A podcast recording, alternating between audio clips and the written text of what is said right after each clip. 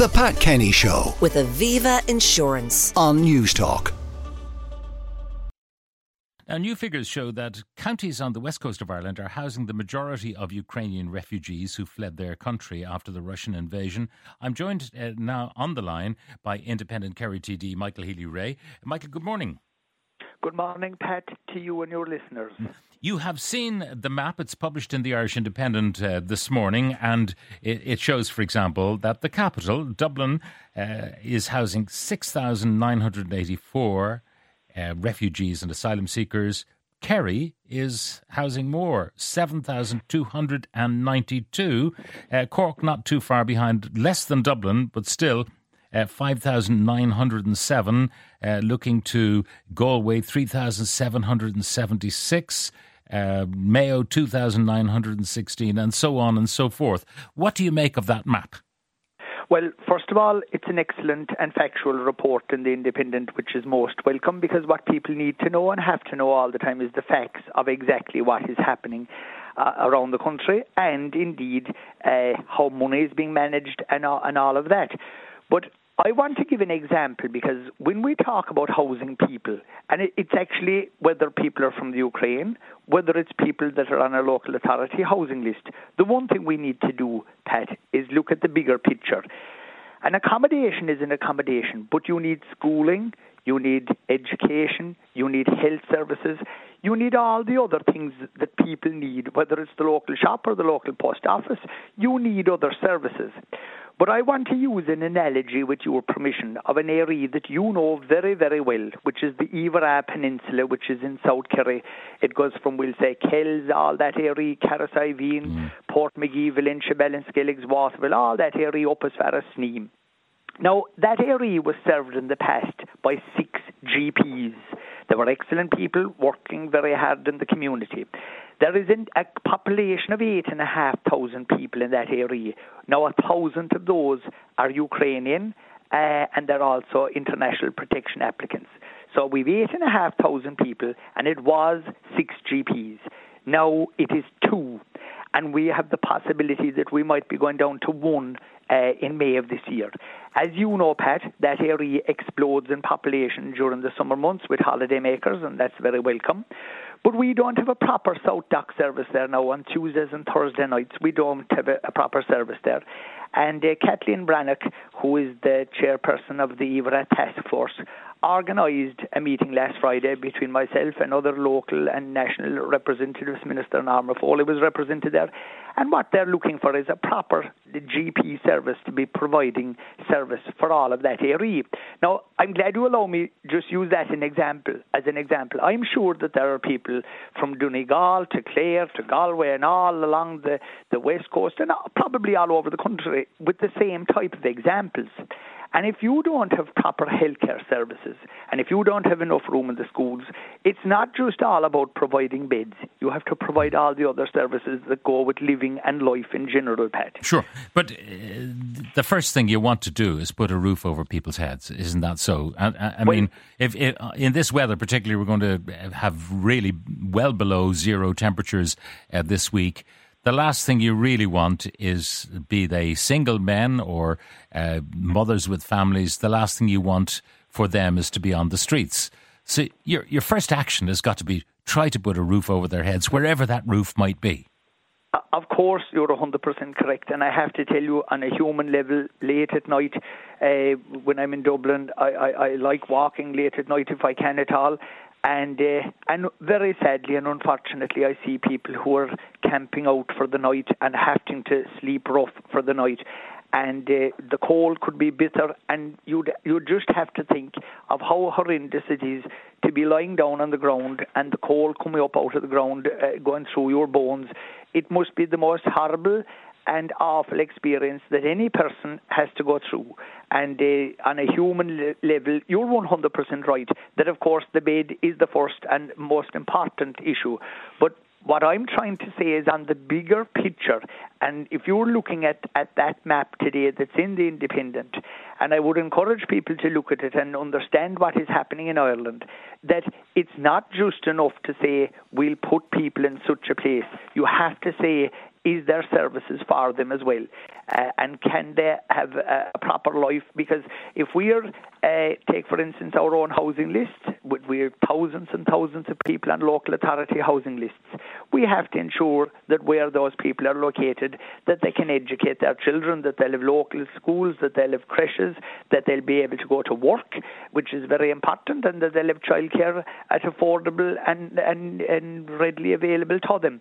Uh, so that would be the point I'd be making in reaction to today's report. But today's report is welcome because a pile of people wouldn't realise where the people are going or what exactly is happening or the amount of people involved. The uh, point that um, the Minister for Higher Education, Simon Harris, made uh, with us last week on the programme was that yes, we need to change things, we need to do things better, but that we are still really in the emergency phase of this crisis. In other words, you, find out where are the empty places, where are the hotels that are not busy or are about to close down, where are the institutions that used to be something else, where are they? And as you know yourself, Dublin real estate is very expensive. Um, hard to find those kind of uh, you know buildings that could be reopened swiftly to house people. Everyone always mentions Baggot Street Hospital, which would not even take a week's influx. Uh, but you know, in the country, the, the minister said you have to go where the space is at the moment in this emergency phase. We hope to rationalise everything and get it more ordered with the the, the new uh, centres for incoming migrants that are, are being designed and hopefully built. But in the meantime, it's still an emergency. What do you say to that? Well, the most frightening headline I think I've seen in a long time on the front of any paper, and I'm open to correction, but I think it was actually the Daily Mail.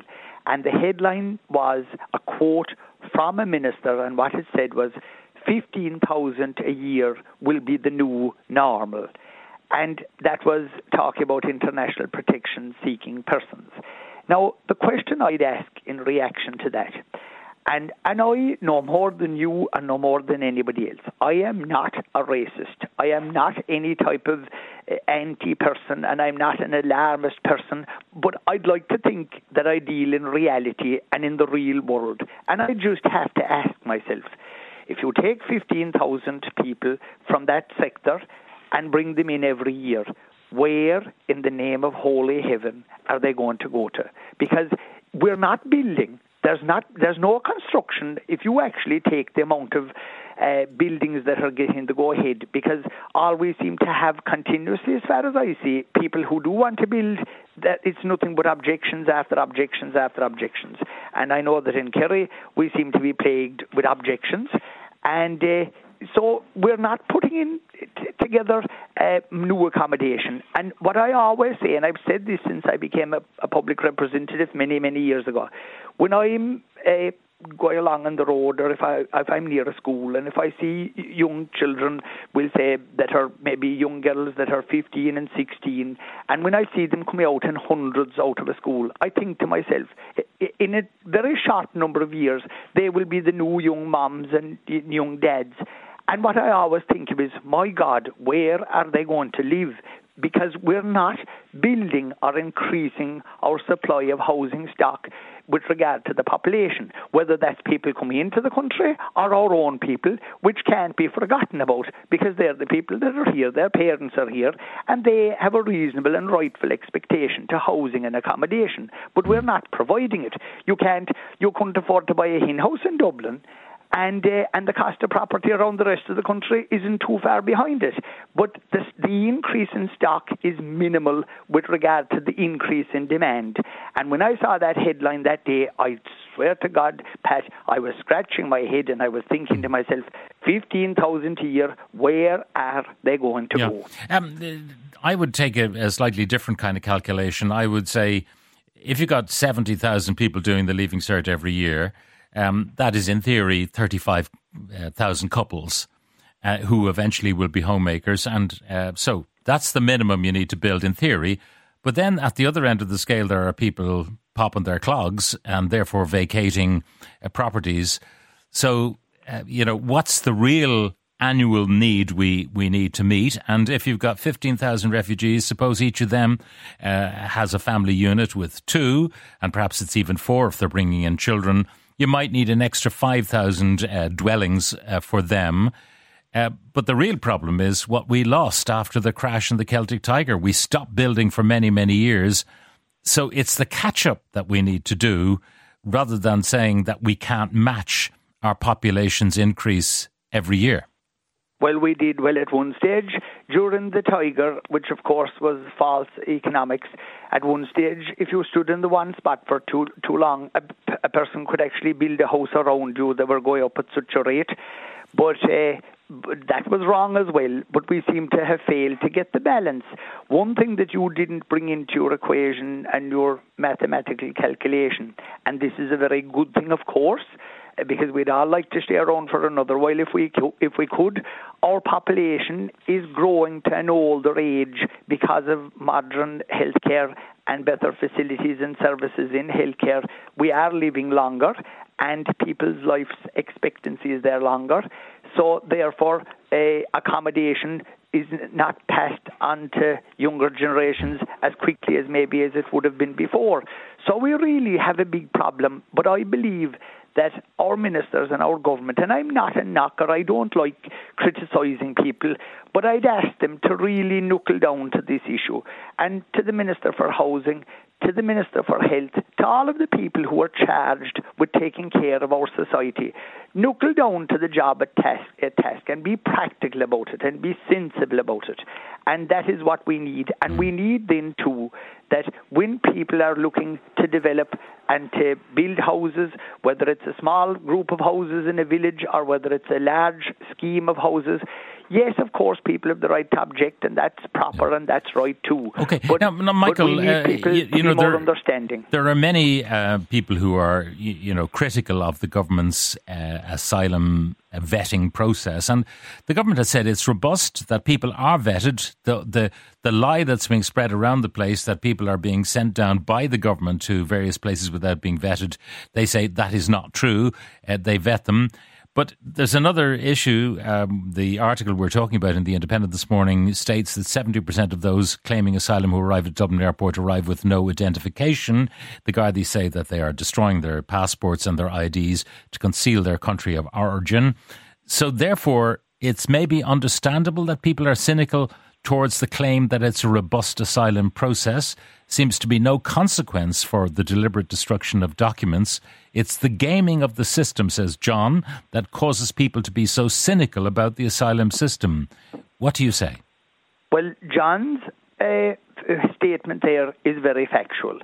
Uh, and that is one thing that really upsets an awful lot of people. If you or I or anybody else has to travel, we have documentation. And when people are coming into this country, and this is the department's own statistics, this is not scaremongering. Half of the people that are coming in here seeking international protection don't have documentation. That is a fact. And where is it that their documentation disappears from when they get on the other side to when they land here? The documentation disappears. I cannot understand how the, whether it's the, the refuse facilities or the toilet facilities are completely choked up on our aeroplanes and on our airports because the documentation is going somewhere, but it's certainly not being presented when they come here and that is dubious and it is a wrong pra- practice. Yeah. It, it, people, by the way, Michael, it, it is astonishing to me that um, we don't have some sort of arrangement with the airlines. You know, because when you're going through a Ryanair check or an Aer Lingus check, they check your passport against uh, your boarding card. Um, at at one point, at any rate, in the process, and it seems to me that that record should exist, and therefore, you know, if you know somebody was sitting in seat 15B that that's who they their documents said they were when they boarded the aircraft. Uh, yes. I mean, it seems to me that the, that is not beyond the wit of uh, the authorities on every side of borders to be able to correlate that in some way. So the mysteries uh, of where do you come from would be answered. But there seems to be an unwillingness to tackle that. And if people were found to be trying to, what I would call, misuse the system well, there's nothing wrong with actually turning people back if you think that somebody has purposely destroyed their documentation. I don't think they should be entertained in the same way that a person who would present their documentation would be. And this is all leading to the concern of people. We've had awful serious concerns, and I'm just going to give an example. Uh, and I know it's the same in many other towns throughout the country, but for example, in Killarney town, there's been a big controversy recently, and it's actually ongoing over the location and the sighting of so many people at a certain location in Killarney town. And uh, that controversy is actually raging. It was on our own local radio station again recently and people have and are actually being proved right with some of the concerns that they have. So the government has a big job to do, but the one thing that I'd ask the government to do, and I think this is a fair request, I'd ask them to listen. Listen to the community groups. Listen to our county councillors, who I place great, great significance in because they're the local representatives on the ground. Listen to the TDs. Listen to the people who are saying you must manage this differently. You, you have to question. We just can't take everything for granted. And at the end of the day, remember, we don't get money out of the sky to deal with these issues. It is the taxpayers. It's our bosses. Uh, uh, every one of us have a function in life. Your function is to report what's happening in the world. I'm to be a public representative. Our job is to talk up for people. And you have to talk up for people who are paying the bill, and that is our taxpayers. Michael, thank you very much for joining us. Michael Healy-Rae, who's independent uh, Kerry TD. Uh, some of the comments coming in, I'm unaware that Albania or Georgia are countries at war. There's no justification for them to claim asylum in Ireland on any basis. Uh, the prediction of 15,000 um, people seeking international protection a year for 10 years. That's 150,000 people. That is uh, the same population as a greater Limerick city. You'd need to be planning for it by now, and enabling works should already be underway. That will never happen in Ireland. We'll be still at the talking stage in uh, 10 years. And a final one for the moment regarding the majority of refugees being housed in the west of Ireland reminds me of Cromwell's well known statement to hell or to Connacht. That's from Pádraig. The Pat Kenny Show with Aviva Insurance on Newstalk.